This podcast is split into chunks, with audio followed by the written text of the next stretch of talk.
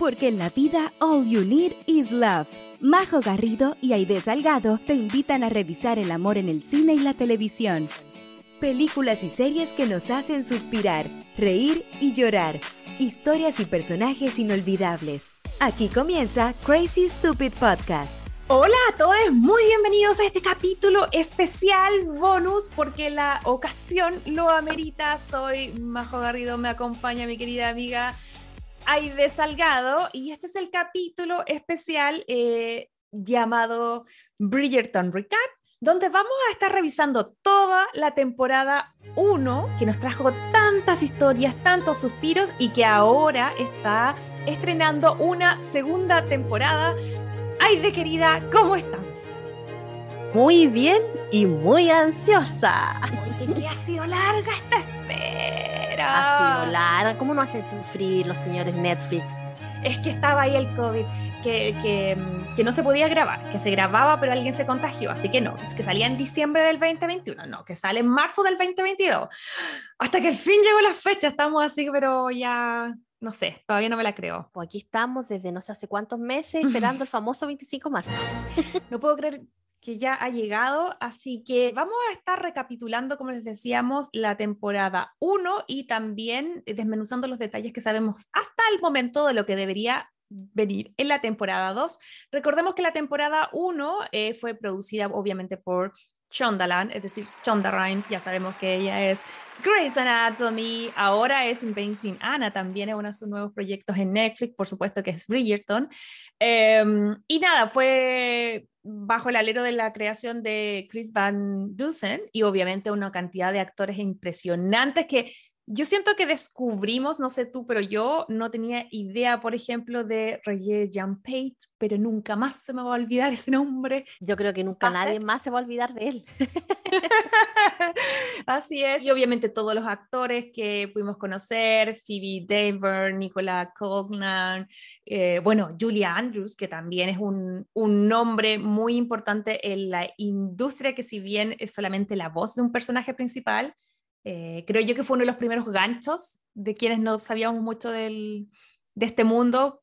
La voz de ella, es de verdad, yo podría estar todo un día escuchándola y no me agoto. Tiene una voz tan hermosa. Sí, no, un clásico ella. Y bueno, además lo que significa para la historia de Hollywood y bueno, para el cine en general, Luke Newton, Luke Thompson, que es mi favorito, que hace a Benedict, eh, bueno, y un montón de actores que vamos a estar revisando, porque este fenómeno no solamente nos atañó a nosotros o como que nos cautivó a nosotros, sino que al mundo. Tengo entendido que le fue increíble. Eh, a nivel de cifras, que estuvo por mucho, mucho tiempo como la serie número uno vista en Netflix. Oye, sí, eh, los números dicen que 82 millones de reproducciones en tres meses, que solamente fue superado seis meses después por el famoso juego del calamar. Mm, ¿Y cuántas de esas 82 millones de reproducciones fueron tuyas y de... Oh, no sé, yo me he visto la serie yo creo como tres veces. Yo igual, yo igual, y, por eso creo yo que estoy como tan contenta de poder hacer este capítulo especial para poder ir viendo los detalles, porque siento que cuando la vi la primera vez me cautivó, luego obviamente eh, haber leído los libros me dio más información, pero también es muy entretenido ver cómo eh, Shonda adapta, eh, cambia, y debo decir que pese que amo el, el, trabajo de Julia Quinn, quien es la autora de los libros, que vamos a estar hablando más adelante, eh, igual Chonda mejora un montón eh, el concepto y el universo Bridgerton, porque si bien en otras series le hemos criticado, incluso la misma Sex and the City, de que de repente había un tema de mm, como de inclusión, de decir, ok, de vernos representados eh, en el cast con, con, actores de todas las edades, de todas las razas, de todas las orígenes, y que de repente eso que quedaba como muy, em, como falso sobreimpuesto, ponte tú, que era lo que la gente reclamaba en Just Like That. Yo creo que Bridgerton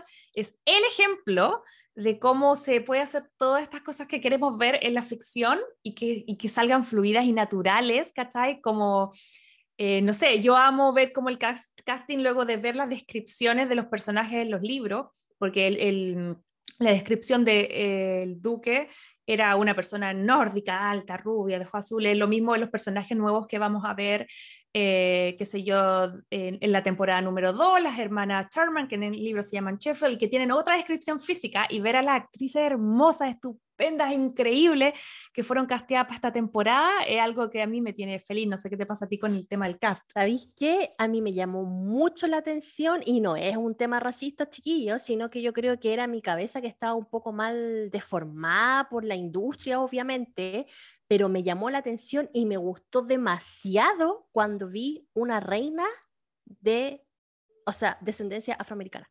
Sí. Eso para mí fue esta serie, bueno, entendió todo por lo que se ha luchado este último tiempo.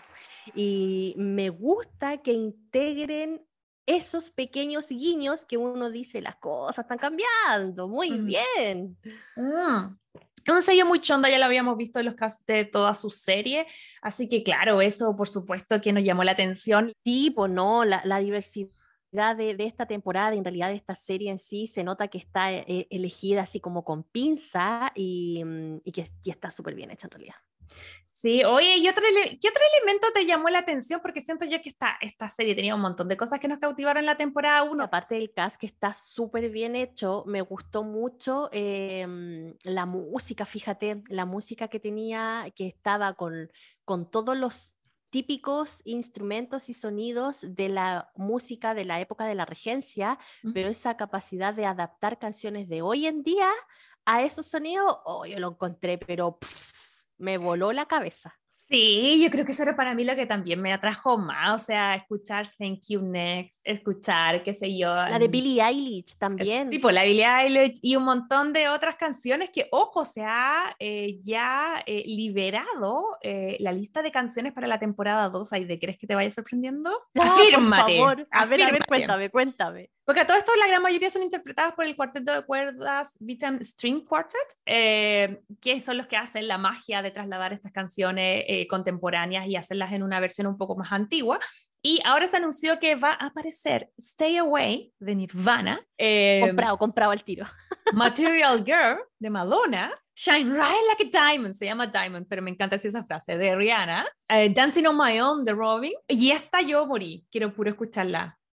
You Gotta Know de Annalise Morissette. ¡Wow! Yo creo que ahí te voy a ver loca. I don't know. Me encanta. Eh, ¿Qué más está? Kavi Kashi, Kavi Gum, no tengo idea qué es. Sing of the Times de Harry Styles.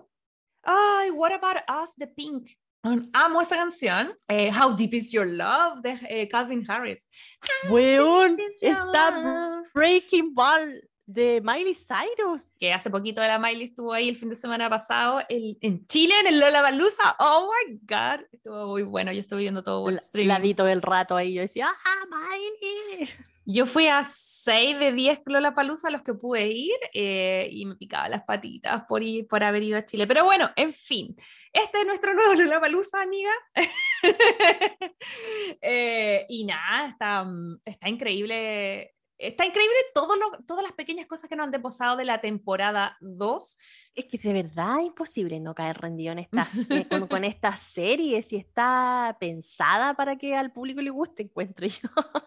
Sí, bueno, revivió eh, además un éxito que en lo personal no conocía, pero que sí tiene muchos años, que es el éxito a nivel de libros de Julia Quinn, quien es la autora de El Duque y yo y de toda la serie de Bridgerton, quien solamente eh, en Estados Unidos ha vendido más de 16 millones de copias de sus libros y que, ojo, en el 2020, después de que sale esta serie, solo en una semana vende 750 mil copias así, pero...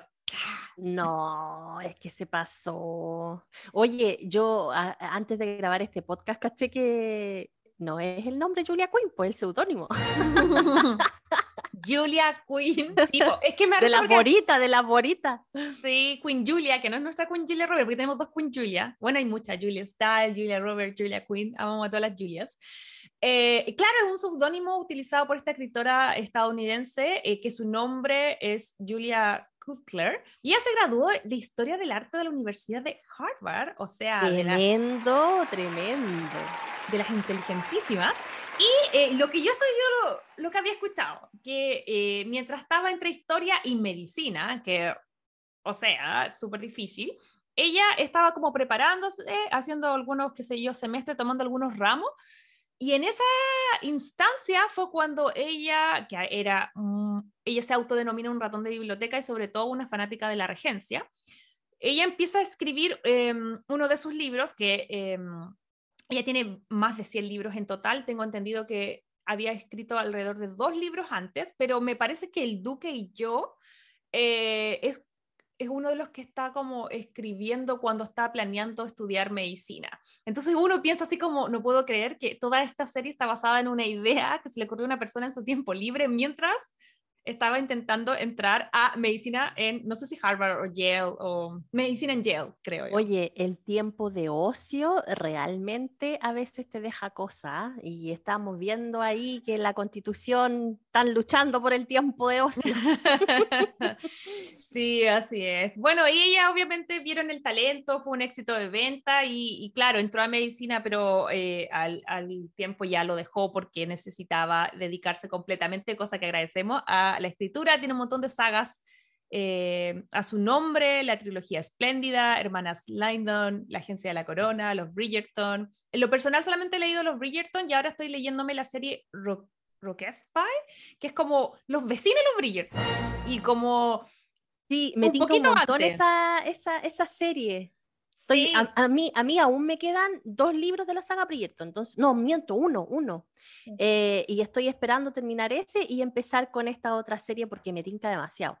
Sí, y además me pregunto qué tanto puede llegar a, salir eh, este, esta otra mm, como serie del multiverso de los Bridgerton, porque eh, la serie Rock Spy está como ambientada en la época en que Edmundo y Violet se conocen, así que está como entretenido y sabemos que la temporada 2 nos va a desglosar y una de las cosas que más nos interesa un poco la historia de amor de los padres Bridgerton, así que vamos a ver qué tanto hay de eso en la temporada 2, pero... En la temporada 1 nos dicen de que en ese tiempo era súper difícil casarse por amor y los padres Bridgerton, en este caso Violet y Edmund, eh, eran la excepción a la regla porque ellos sí se habían casado mm. con verdadero amor y eso era lo que la mamá Violet aspiraba para sus 800 hijos que tenía.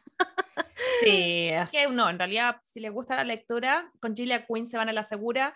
A mí me encantó lo personal em, su forma de escribir. Yo estoy entrando a este mundo eh, de los libros y las, y las mm, como historias medias de amor y entre manitos y también me da subida de tono. Entonces tampoco conozco tantas otras autoras, pero Julia Quinn hasta el momento eh, es una de mis favoritas, si es que no es mi favorita en general como, como escritora. No sé qué te pasa a ti, querida. Yo empecé con Julia Quinn, con, este, con este género, ¿no? Ahora yo estoy en, la, en las drogas duras. no, la idea la perdimos con ese. me, fui, me fui al mundo de la, de la Elizabeth Benavent y ya, ya me perdí, ya, ya estoy, entregada. Sí. Oye, pero bueno, en fin, todas esas cosas como que eh, es bueno tenerlas claras para para entender el mundo de los Bridgerton, pero yo creo que lo trascendental antes de poder ver la temporada 2 es tener claro, clarísimo, qué pasó en la temporada 1 que ojo, nosotros tenemos dos capítulos eh, acá en Crazy Stupid Podcast dedicados a la temporada 1 está Bridgerton y también un especial que hicimos sobre Lady Whistledown. Eh, ¿Quién es? ¿Qué nos pareció? Las Lady Whistledown reales que, en que inspiraron tal vez el personaje. Así que eso lo pueden ir a revisar. No vamos a explicarle uno a uno el detalle porque si quieren saber eso y así como introducción a Bridgerton están esos capítulos. Ahora, en este eh, humilde episodio vamos a hacer un recap para ver en qué terminaron los personajes y cómo comienza la temporada 2. Así que, de querida, yo creo que vámonos a una versión bonus de nuestra sección favorita del resumen, ¿no? Vámonos al tiro. Esto es como el recap de mi mejor amiga.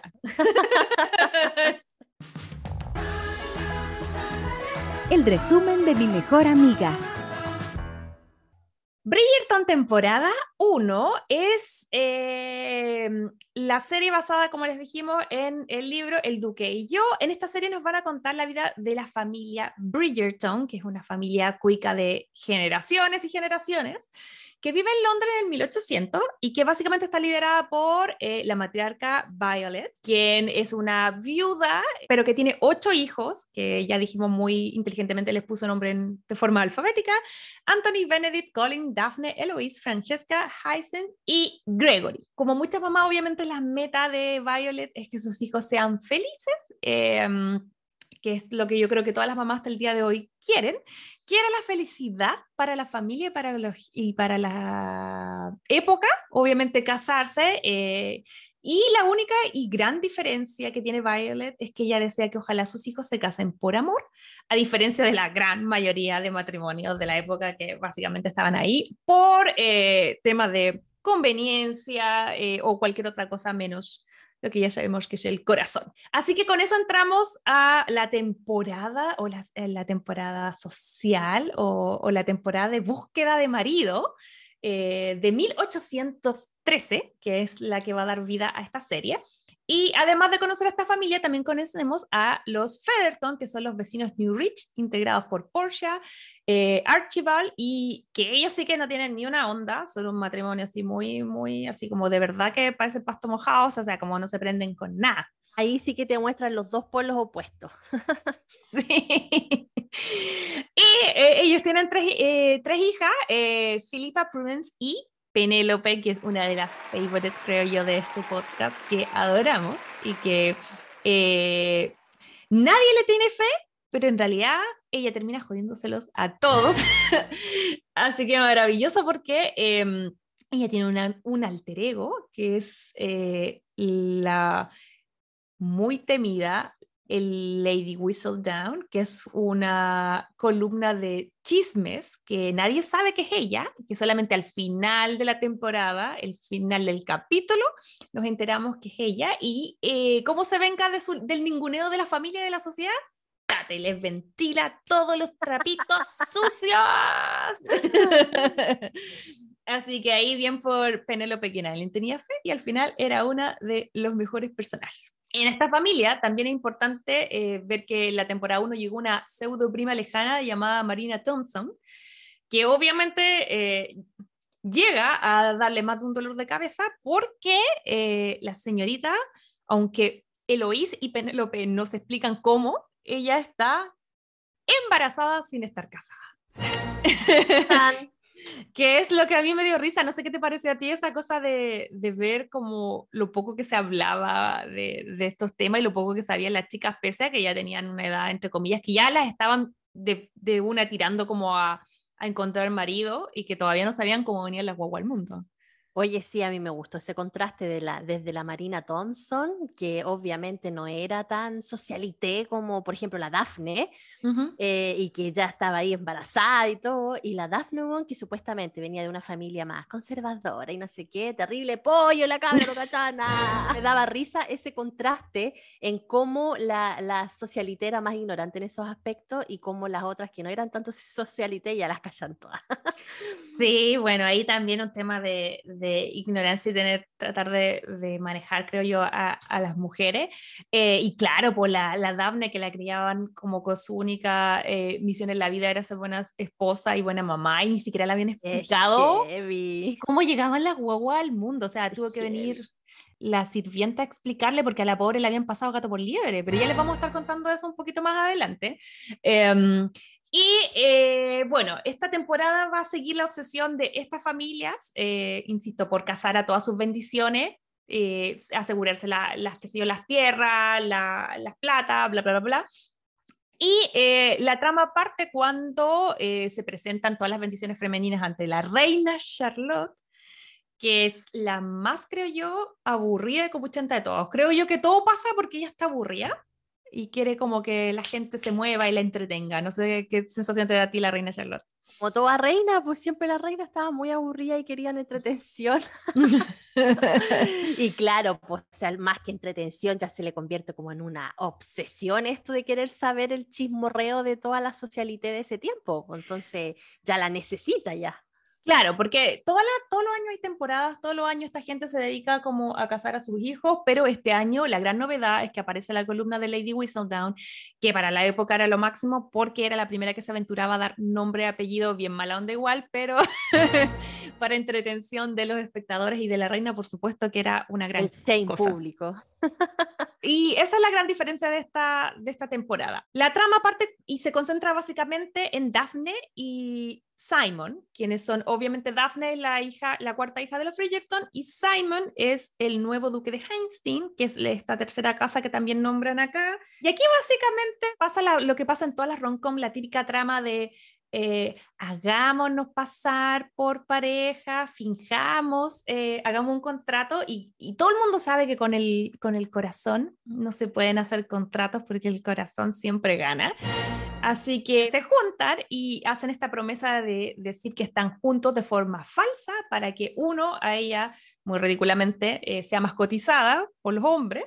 Eh, y él eh, lo dejen en paz toda esta eh, masa de mujeres y, y, y, y, mamás sobre todo, porque yo creo que el más preocupado que de las mujeres como de las mamás que están ahí Sí, porque las mamás eran las que cizañaban ahí para que bailara con la hija y se comprometiera y todo, pues yo creo que las más interesadas y las más terribles eran las mamás totalmente yo hasta la fecha siempre le he tenido más miedo. Yo te digo, de todas las fanáticas, por ejemplo, en los conciertos, yo creo que las más hardcore son las fanáticas de Marco Antonio Solís. Nunca voy a olvidar una vez que vi una nota en mega de un concierto que hubo de él y como que las señoras se volvieron locas por tratar de llegar adelante y botaron las vallas, ¿cachai? Siempre la más loca era una... Eh, eh, o sea, las más hardcore en las despedidas solteras siempre son como las tías. Las tías, siempre hay una tía ahí separada. Sí, hay un que... punto, sí, hay un punto ahí, ¿verdad? que se vuelve loca con el vereto. Pero en fin, volviendo acá, en eso se concentra la trama de la temporada 1. Eh, ellos tratan como de aparentar el amor y obviamente el amor eh, toca la puerta de ambos. No va a ser fácil porque como ya les decíamos, eh, Daphne tiene mucho orgullo, Simon tiene muchos daddy issues y además Anthony, a quien amamos y ya nos vamos a estar refiriendo después, en esta temporada es como un hermano bien pesote, siento yo. Buena intención, mala ejecución. Como que intenta ayudar a su hermana, intenta ayudar a la familia, pero le chanta a este tipo, no me puedo acordar cómo se llama, Lord no sé cuántito. Lord Brook, eh, algo así. Oh, que era un viejo desagradable. Ay, weón, sí, mal. Y que en realidad quería casarse con la Daphne porque él estaba como en quiebra también, po. Uh -huh. Sí. Y quería así. el dote. Sí, así que más encima mal ojo Anthony. Pero en fin, la cosa que ahí hay un montón de, de, idas y venidas, pero finalmente triunfa el amor, por supuesto. Terminan casados como los flamantes duques de Hastings y le dan la bienvenida a su primer hijo. En eso como que termina la historia de ellos. Eh, y bueno, ya todos sabemos que vamos a seguir viendo a Daphne en la temporada número 2, pero el señor eh, Duque eh, ha dejado oficialmente el actor la serie, así que vamos a ver cómo lo hacen para mantener su presencia sin tener al actor en el elenco. Pero volviendo un poco a, a la temporada 1, obviamente Daphne no es la única que le da eh, jugo y dolores de cabeza a la pobre madre, a la Violet, sino que también el resto de su hijo. Hay varios. Benedict, que en lo personal es mi favorito en los libros, pero ahora que volví a ver la 1, igual dije, oh, igual en todavía está como eh, como buen cuico, heterosis, tiene todas las oportunidades del mundo, pero no sabe lo que quiere, ¿cachai? Entonces está como, ay, no sé qué hacer, tengo todas las oportunidades. Entonces como que él es más cercano con la Eloise, que es uno de mis personajes favoritos, y ella le dice, oye, eres hombre, podía hacer lo que queráis, ¿cachai?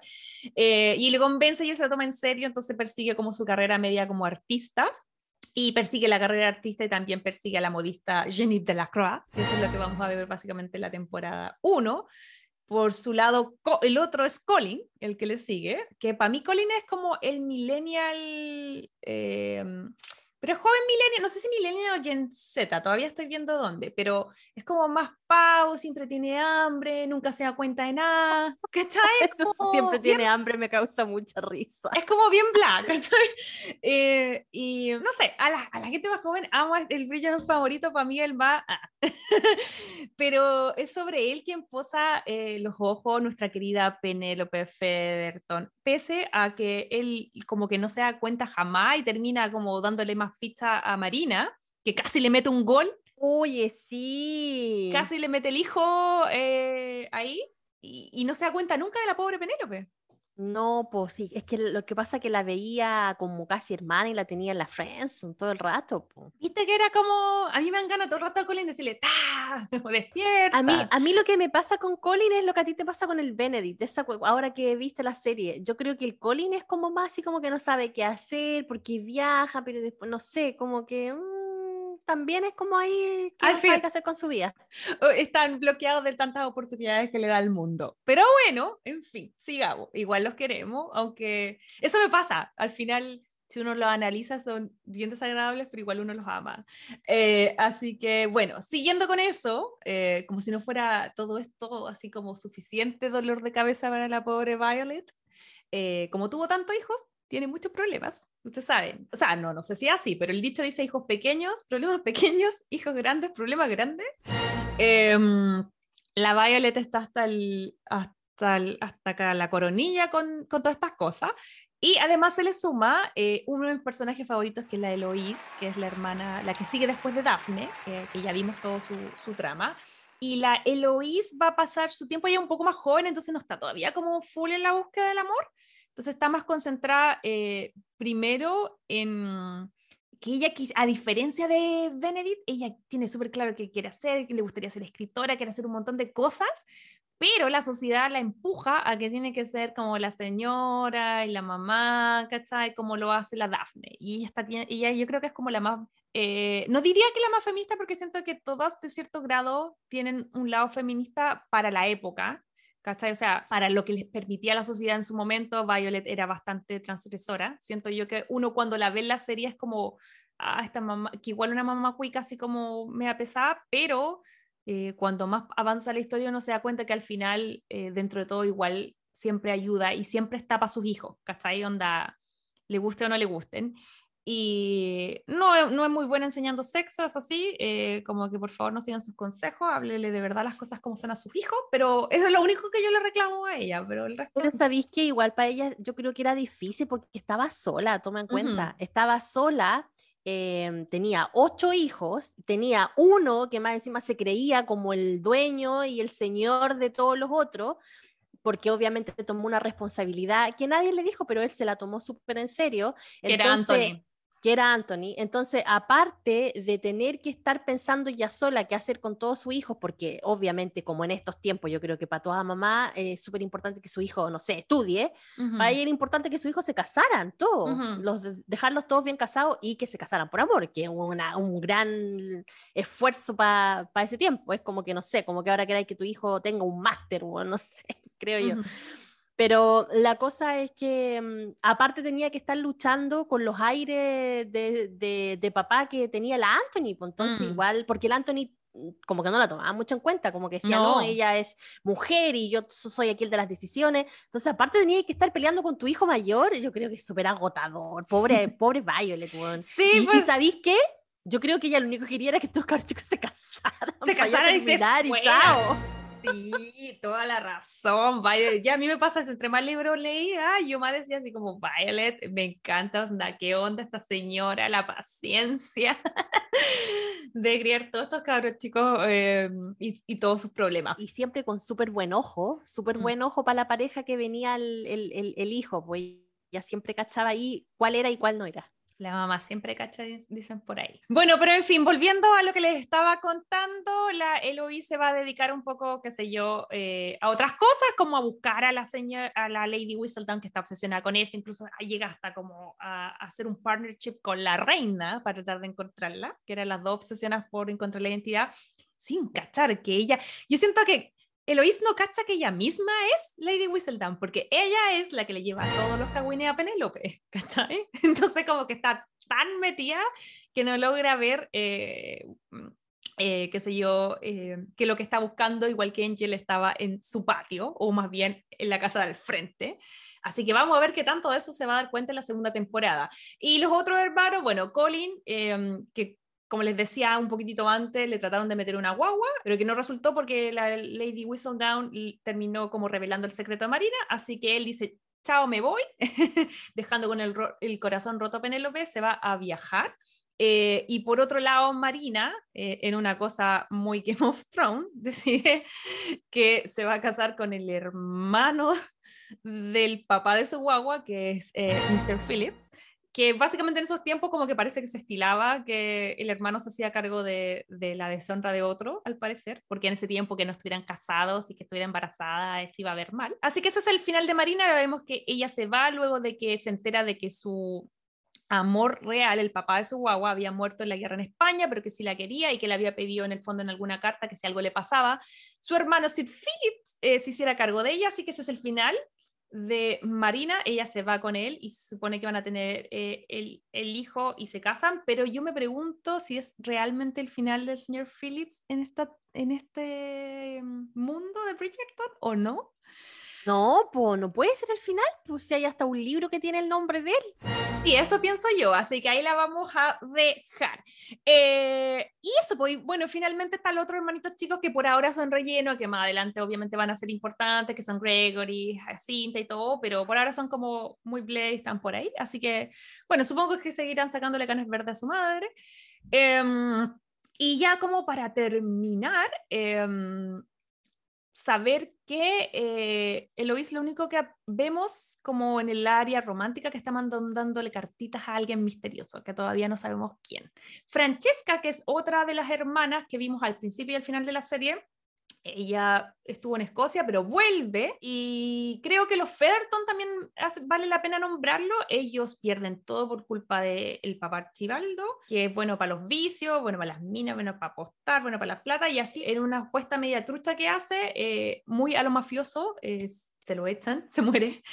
Y, y, las Featherton quedan ahí a la deriva y lo último que sabemos es que, y bueno, no quedan en una buena situación financiera y además van a perder la casa a quien la va a heredar alguien misterioso que nos vamos a enterar en la temporada 2. Así que con eso, claro, llegamos al último hermano, que en realidad es el primero. Yo sé que es tu hermano Bridgerton favorito, ¿no? ¿De quién se trata, de querida? Y de Anthony, chicos, esta, esta, bueno, ya todo el mundo sabe que esta segunda temporada se va a tratar de Anthony y de cómo él conoce obviamente a su interés amoroso, a su futura esposa.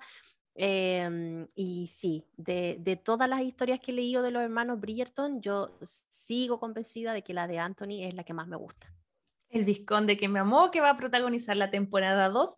Y para poder entender esa historia tenemos que saber que la temporada 1, como nos decía la idea, eh, Anthony es el mayor, es el que se hace cargo, el que hereda el título de Visconde de su papá, se hace cargo de la familia, de la casa, eh, pero también es como un soltero muy así como, eh, lo está pasando bien, no está como apurado en la temporada 1 por, por formalizar nada.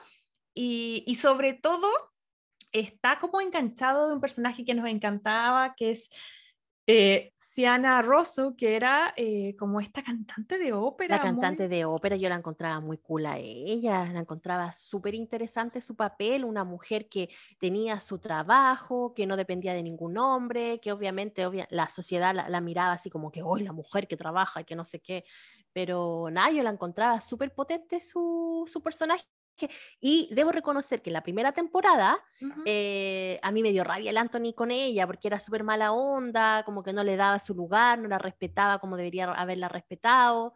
Eh, se aprovechaba un poquito de ella igual, em, pero claro, cuando ya después entendí la historia de Anthony, y, y, caché como para dónde iba su personaje, igual lo entendía un poco. Anthony en la temporada 1 no está en su mejor momento. Y, y, claro, conoce a Siana. Y de hecho, nos presentan a Anthony cuando se está agarrando a Siana en un árbol, en una así como posición muy íntima. Nos presentan al tiro al Anthony como el cachero a las papas. Así como que este loco viene aquí a engrupirse la toa. Es el Anthony. Claro.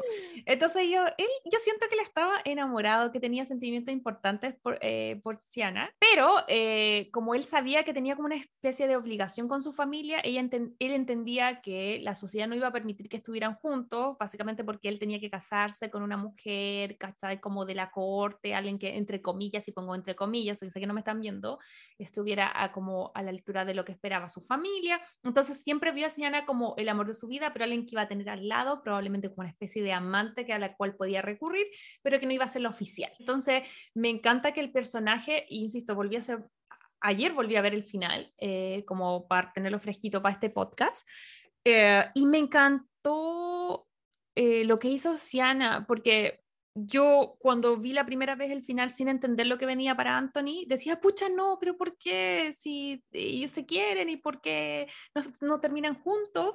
Y encuentro que fue lo mejor para los dos, ¿cachai? Porque Siana dice una frase que es decidora y que me encanta y que ella, porque al final Anthony dice, ok, la embarré, se dio cuenta que la amaba a ella y la invita al baile final de la temporada que estaba como organizando su hermana y el duque. Y ella le dice, ya, sí, no sé qué, tienen como una última cachita así como de despedida y él la pasa a buscar eh, para llevarla al baile y ella le dice, no. Y ella ya tenía otra pareja. Y ahí le dice, sabes que no, te amo y todo, pero tú nunca me vas a valorar y, tú quieres que yo cambie, tú quieres que me vista, ¿cachai? Como alguien que no soy eh, y que pretenda ser alguien que no soy porque él decía, soy el visconde, no me van a decir nada a la cara, ¿cachai? Como por andar contigo. Y él decía, no te van a decir nada a la cara a ti, pero sí a mí. Y en cambio tengo esta persona, que no recuerdo el nombre, pero que era otro, como otro hombre que ya la quería y era su pareja. Y ella dice, él me acepta y me quiere como soy, y me recibe en su casa y me ama como soy y no pide que cambie. ¿Y por qué voy a dejar a esta persona que ha hecho todo esto por mí, por ti, ¿cachai? Que has sido súper egoísta y que quieres cambiarme, ¿cachai? Entonces, por favor, déjame ir. Y lo bonito es, y yo siento que ese es el gancho y el puente para lo que se nos viene, es que Anthony concuerda con ella, le dice, sí, tienes razón, me he portado súper mal, he sido, no he respetado tus sentimientos, no he respetado, ¿cachai? Como a ti, eh, y, como que hace todo ese, eh, como que le explota la cabeza y en su escena final, al día siguiente, cuando se despide de, de Simon y de Daphne, les dice básicamente que la próxima temporada llegó el momento de que busque eh, a su viscondesa, no sé cómo se dice. Así que con eso Crazy Lovers termina eh, por el momento la temporada número uno de Bridgerton y se nos viene eh, la tan esperada temporada número dos. Ahí te tengo que preguntar, ¿qué quieres ver como con más ansia de la temporada 2? ¿Qué es lo que más te apremia de ver de la temporada 2? David, que eh, lo que me gustaría ver, en realidad me tiene muy em, entusiasmada la historia de, Penélope. Me tiene muy entusiasmada eso, como tú decís, eh, todo el mundo que se va a generar a través de la imprenta, yo creo que va a ser como muy entretenido. Y yo tengo un presentimiento ¿Mm? de que me tinca que en esta temporada em, la Penélope ya no va a estar sola haciendo sus cosas, va a tener secuaces. me, da, me, da, me da la impresión, me da la impresión de que, de que al final algunas personas por ahí la van a descubrir eh, y va a tener que involucrarlos en el proyecto de, de Miss Whistledown. Eso es verdad, porque siento que, eh, que tienen que mostrarnos un poquitito ese mundo que ya nos dieron a conocer, porque, ojo, recuerden que Colin se va, entonces bueno, yo no creo que se vaya de la serie por siempre, pero se va a viajar. Em, entonces me pregunto si cuando parta la temporada va a estar o tal vez va a llegar a mitad de temporada. Yo no creo que lo saquen al actor. No, yo tampoco. Pero sí creo que tal vez se va a ampliar el mundo de Penélope. Eh, y como tú decías, concuerdo que puede ser ahí em, el mundo de la imprenta. Y también me huele que, y espero eh, porque esto no es, no, es un, no es un spoiler, ya sabemos que Penélope está interesada en Colin y sabemos que más adelante van a tocar esa historia. Entonces mi pregunta es, ¿le irán a meter algún otro interés amoroso por mientras? Como porque no tiene que por qué encontrarlo al tiro, porque ya sabemos que eh, dijeron que iban a, ya está confirmada la temporada 3, que si la hacen como los libros, debería ser la historia de Benedict y la 4 debería ser la historia de Colin y Penélope. Entonces, mi pregunta es, por mientras el mietinca que le van a meter algún, algún, no sé, como interés amoroso, tal vez alguien en la imprenta, no sé.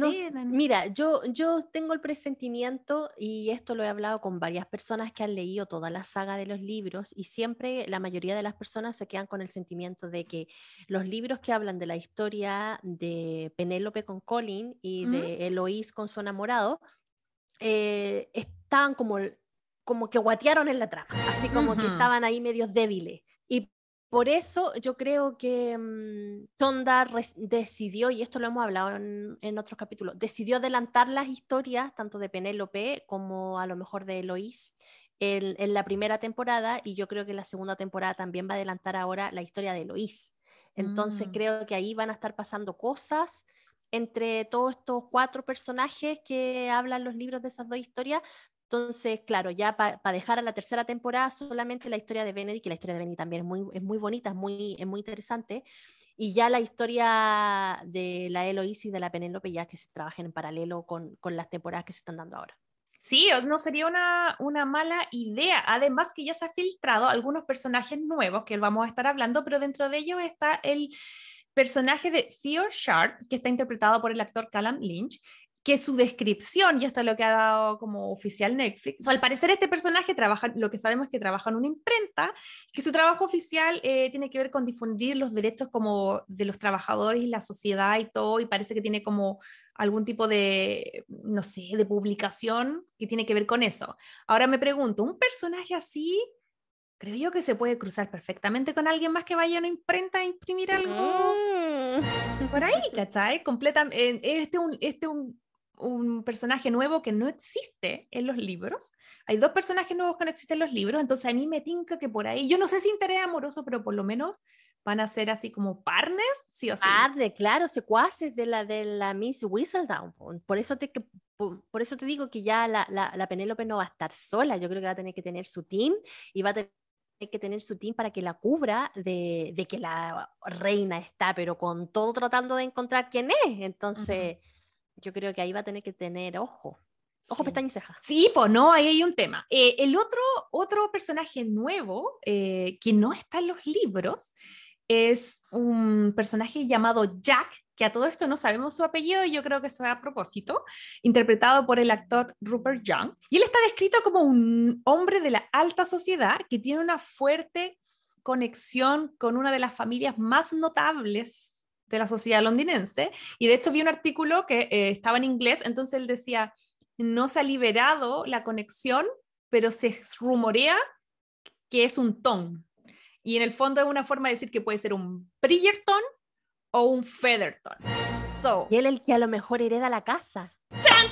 ¡Ah! Pienso yo, yo pienso, mi teoría es que Jack es algún primo lejano de eh, Archibald Featherton y que como ya sabemos, como nos enseñó em, eh, Orgullo y Prejuicio, las mujeres no tenían ningún tipo de incidencia en heredar propiedades si es que no había algún hombre. En este caso que está Portia y todas sus hijas, ninguna tiene derecho sobre esa casa, sino que el tío del primo del vecino que iba pasando, porque es hombre, tiene acceso. Entonces me tinca, me tinca que, que Jack va a ser un Featherton o algo por ahí. Oh, la tremenda cuestión que te mandaste, así como que... Y si es, contratan a la Majo para ser guionista los yo, Y yo pienso, y yo pienso que no sé si este personaje es bueno o malo, porque puede ser encantador, puede ser terrible, las irá a sacar, las irá a llevar bien o mal. Y lo otro que también. No sabemos cómo afecta la historia. Y sabéis lo otro, y aquí me la voy a jugar. Yo creo que no tiene nada que ver, pero me la voy a jugar igual, no pierdo nada. Si es Featherton, sería un hombre guapo, joven que no podría tener nada con sus, bueno, en esa época igual podría tener algo con sus primas, pero no, pero no creo que lo haga. Pero yo me la voy a jugar que tal vez puede ser un onda onda para la Eloís. Mucha, pero es que ahí cambiarían ya toda la historia de los Bridgerton. No necesariamente, porque Anthony tuvo un amorío en una temporada y luego tuvo igual su historia de los libros. So, por eso yo pienso que tanto eh, Penélope como Eloís pueden tener amoríos sin llegar todavía a la historia de sus libros, porque tal vez la historia de sus libros las van a desarrollar en la 3 o en la 4. ¿Cachai? Esa es mi teoría, puede que me equivoque. No, yo creo que van a, van, a desarrollar historia amorosa de, de Penélope y de, de Lois en esta temporada. ¡Ah! En, esta, en esta y la tercera. ¿Cachai? Es como Anthony, mm. Anthony tuvo su siena. Y pero, pero en el libro nombran a la siena, ojo. Sí, eso es verdad pero no sé, la nombran, la, nombran así como que fue un amorío nomás y él no habla mucho de ella, pero sí la nombran que es como la cantante, creo que no se llamaba Siena, tenía otro nombre, pero sí que era la cantante de ópera. Mm. De hecho, de hecho, en el libro del Anthony sale de que cuando a él lo nombran como que está listo para casarse, está la Siena cantando. Sí, sí, Porque sí, la mamá, la mamá fue tan como cachaba que había esta onda, dijo, voy a invitarla para que cante y para que cache que loco se va a casar, así como con otra loca y no con ella. Sí, sí, sí, toda la razón. Pero bueno, estas son especulaciones. Yo insisto, esa es como una teoría, tal vez me estoy tirando y no tiene nada que ver.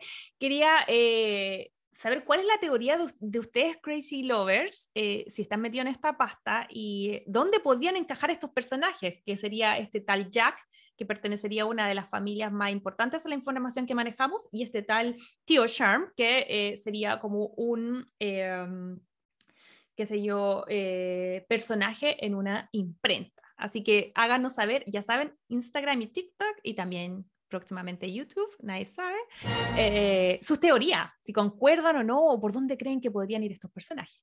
Oye, yo no sé si esto será un spoiler, pero ¿tú crees que van a, van a explicar por qué el Anthony era así como era? Sí, totalmente, porque yo creo que eso va a ir de la mano con la historia que van a ir contando en flashback con el personaje de su papá, que está interpretado por el actor Rupert Evans, que va a interpretar a Edmundo Bridgerton y yo creo que en el libro 2 eh, hay mucho de eso y yo creo que la temporada, la temporada 2 de Bridgerton lo va a rescatar, que es la relación que Anthony tenía con su papá, porque piensan que Anthony eh, igual fue de los hermanos el que más disfrutó, vivió con su papá. Sí, es, que lo que pasa que el, el, Anthony, uno de sus grandes temas que tiene con el papá es que él, para él fue un shock súper grande vivir la muerte de su papá Recordemos que el papá de los Bridgerton murió a los 38 años. Eh, ¡Súper joven! Súper, súper joven, súper joven. Em, y, y, Anthony tenía 18, para él fue súper traumático perder a su papá y él siempre se quedó con la idea de que él iba a morir joven también como su papá y como voy a morir joven, me voy a, me voy a preocupar de pasarla bien, Yo me voy a preocupar de vivir la vida y voy a tratar de no involucrarme con nadie porque no quiero que mi esposa y mis hijos pasen lo mismo que vi pasar a mi mamá y a mi hermano cuando mi papá murió. Y ese es el gran rollo del mm. Anthony pero yo no sé si lo van a tratar así en la serie, porque en el libro te lo dejan súper claro, pero en la serie no sé si lo van a tratar así tal cual. Yo creo que sí, porque por algo tienen como anunciado como personaje nuevo a Edmundo Bridgerton. Yo creo que se van a dar el tiempo como, no sé, me imagino que a través de recuerdos, de flashback, pero yo creo que, porque no creo que llegue así como que lo vean en sus sueños o, que llegue así como medio fantasma, pero, pero yo creo que van a explorar esa área y es importante que lo hagan porque mm, porque como si bien en el caso de Simon no explicaron que la gran problemática y lo que se interponía entre él y el amor que sentía por Daphne eran los problemas que había tenido con su padre, eh, y que eso tenía mucho que ver con, con no poder ser una, una, buena pareja en la actualidad. Yo creo que Antonio un poco lo mismo, entonces... Pero hacia otro lado, él tiene un, un papá. todo el rato claro, él tiene un papá que lo ama, que es muy bueno con él, pero que lamentablemente murió. Entonces, como que yo creo que eso tiene que tener eh, cabida en esta temporada 2. Y lo otro que tiene cabida, ¡ay!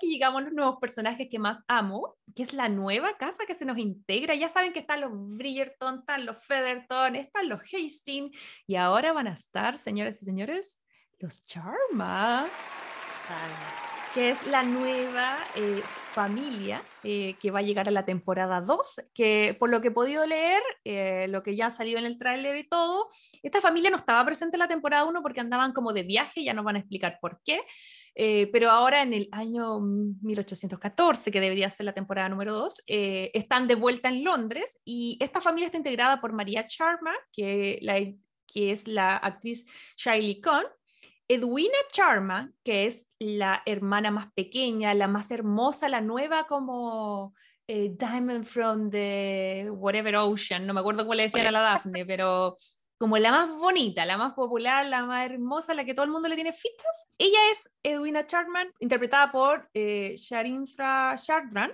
em, y la que todos habíamos esperado con el alma, que es la hermana mayor, eh, Kate Charman, interpretada por Simone Ashley.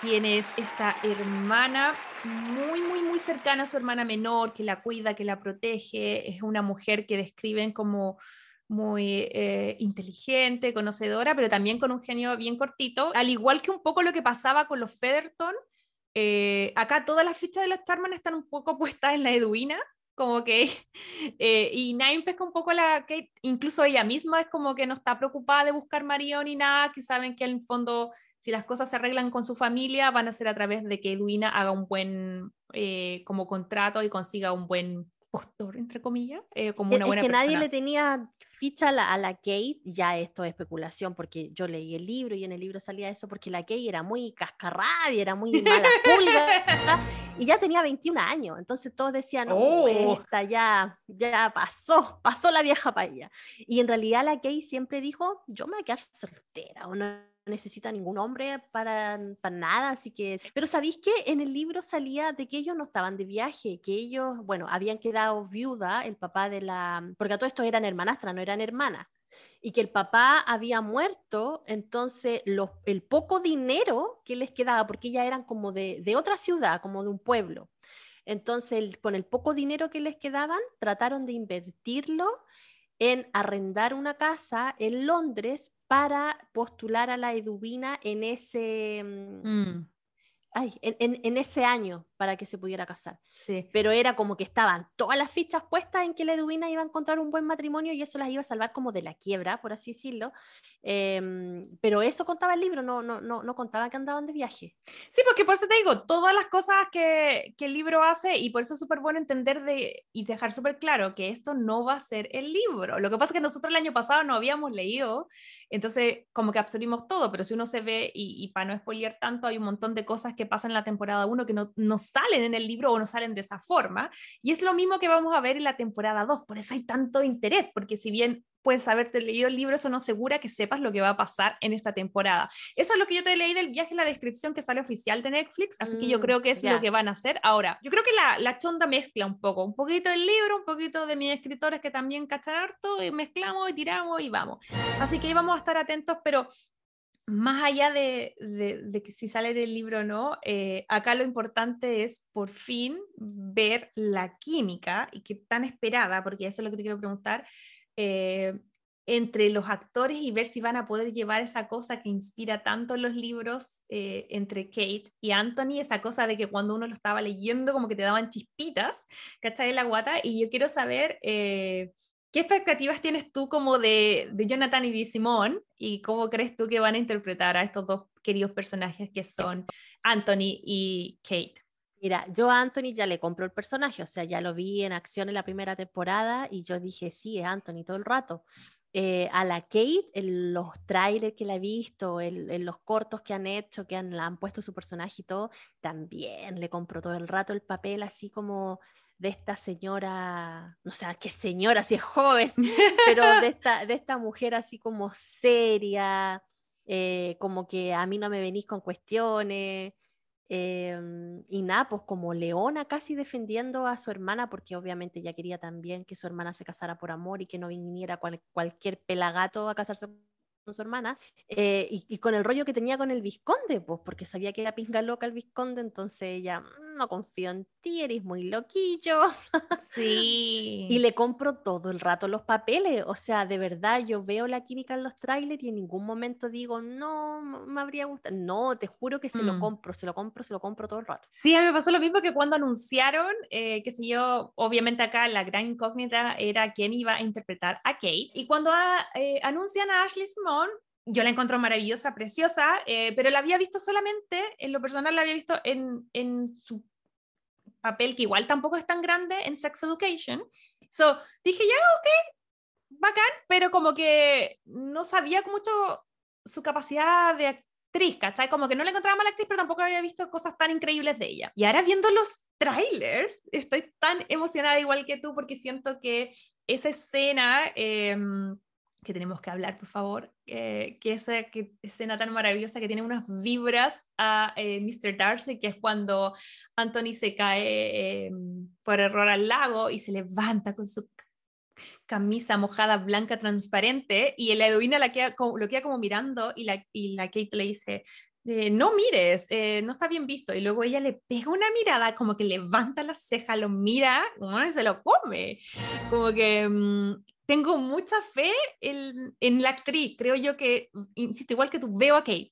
Veo a Kate. Yo, eh, veo a Kate porque en una parte del libro muestran que Kate se caracterizaba por andar siempre muy erguida, muy levantada de hombros. Y bueno, es ver a la actriz, la actriz hace lo mismo, tiene ese detalle de estar como muy siempre parada, con los hombros bien arriba. Entonces yo digo, sí, va a ser una Kay espectacular, encuentro. Sí, y además ya sabemos que los actores se llevan súper bien. Netflix estuvo durante el año para tratar de saciar el hambre de, de los fans, liberando algunos especiales, algunas cosas así. Y ahí vimos a los actores interactuar, que se aman, se adoran, se llevan súper bien. Y estoy segura que esa química se va a llevar a la pantalla. Igual, ojo que acá está entretenido ver el background de los actores. Simón Ashley sí tiene como harta experiencia, eh, pero por ejemplo, la actriz que hace a su hermana es como su primer papel, así como pasó de la escuela de teatro casi, o sea, o su primer papel importante, entonces está como muy es interesante. llegar así como desde la escuela a la, a la, serie que fue más vista en un momento en Netflix el año pasado, así como heavy. Sí, porque una cosa es llegar así como cachar un poco que puede ser un buen proyecto, porque Netflix siempre tira buenos proyectos, uno sabía que va algo bueno, pero ya luego entrar cuando es un fenómeno así, debe ser igual un poco intimidante, no sé. Eh, y con la fanática que tiene también, pues y alrededor del mundo yo creo que hay muchas personas así como muy loquitos, como nosotras.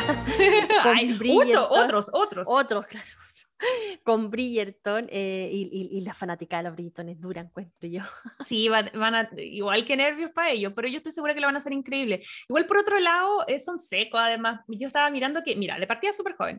Simone Ashley tiene 26 años. Eh, y salía acá que sale en, bueno, yo la había visto en Sex Education, también sale unas, en Broad Branch y en, El Detective Pikachu. Yo no he visto esa película, pero parece que ahí sale. Yo la vi, pero no me acuerdo. Debe tener algún rol chiquitito, que no, no lo retuviste. Ah, puede ser que haya sido la niñita. No, pero tan chica. No, ah, no puede ser. Eso dice acá, dice 2019 Pokémon Detective Pikachu. Bueno, en fin. Acá me dice que eh, si bien ella nació en Inglaterra de papás que vienen de la India, que son académicos y que son como así como unas personas así como muy mm, profesores de universidades, así como todo muy, muy, muy, ilustrado, muy ilustrado. Sí, pero que ella siempre fue como más creativa, entonces dice que Ashley, Ashley creció cantando música clásica, ópera y piano, que yo creo que eso lo vamos a, no sé, ver reflejado, siento yo en la serie, entonces siento que igual ella tiene como un background en su vida personal que puede... Que la puede ayudar a ser así como tan refinada, así como de esta época. Claro, sí, totalmente, todo eso la puede ayudar. Sí, por lo que tú me decías de los hombres, como que tiene la, la prestancia, digo yo. Sí. Y, y, por otro lado, Jonathan Bailey, que tiene 34, igual joven, ¿cachai? Es un actor británico conocido, bueno, yo lo ubiqué por esta serie, pero al parecer en Inglaterra ya, ya lo ubicaban por una serie que fue hecha sobre Leonardo da Vinci. Eh, y que también, al igual que Luke Thompson, que es mi favorito como actor, porque lo encuentro mino, eh, los dos tienen como background de teatro musical, como que hicieron mucho teatro, de hecho cantan súper bien. No sé si habéis visto como estos típicos memes que han salido de Luke, que canta increíble, porque también es cantante. Luke Newton es el que es como cantante también. Luke Thompson, que también canta porque estaban en los teatros musicales, y también Jonathan Bailey. Entonces, como que yo creo que de ahí salió esa cosa de que son como los Jonas Brothers, los Bridgerton. Puede ser. El otro día vi un video que es con una música como del Backstreet Boys y los presentaba. Ah, de hecho, hace poco creo que uno de los Jonas, Joe Jonas, no los ubico mucho yo a ellos, pero el que está casado con, con la... Mm, con la Sansa. Con la Sansa, em, él hizo como un comercial para una bebida eh, y está como vestido como Bridgerton. Que está como... Ahí podríamos sumar otro fan. sí, pero ese por, por plata baila el bonito, siento yo. Oye, pero en fin, pero sí, hay un montón de cosas que vamos a ver que yo estoy muy emocionada. ¿Hay alguna escena en particular que hayas leído en el libro que estés esperando ver y que ojalá apareciera en, en esta temporada? ¿Sabéis qué me pasó? Que Tienes spoilear, pero como en, en, esencia. No, no, no, no. Cuando leí el libro y leí la escena de cuando Anthony se cae al lago, Em, nunca, nunca, nunca se me pasó por la cabeza pensar de que esa salida podría evocar a lo mejor un Mr. Darcy Vibe con Colin, Colin em, pero nada, pues cuando la vi en el tráiler fue como, ¡oh! Explotó mi cabeza y digo, no, es que están jugando con las emociones de las personas. Sí, corazón va a salir. A mí me pasó lo mismo. Yo creo que hay dos cosas favoritas eh, que no las voy a adelantar en el por qué, pero sí las voy a mencionar porque las vi en el tráiler, este jueguito que tienen los Bridgerton, que igual ah, creo que lo nombran, que está muy entretenido, que no me acuerdo cómo se llama el juego, pero es como una cuestión que le encanta jugar, que es como una especie de chueca. que no sé, o golf o no sé, o algo, pero que el jueguito que tienen, que va a estar entretenido. Y lo otro, que no voy a dar más detalles para no spoilear, pero hay una escena que tiene que ver con una tormenta eh, que, la estoy ah. esperando con todo mi corazón. hay una parte, en el tráiler hay una parte donde el Anthony llega como en un caballo y está lloviendo y llega así, se baja y está todo mojado. Ay, ojalá eh, que tenga que ver. Puede ser que esa sea con la escena de la, de la tormenta.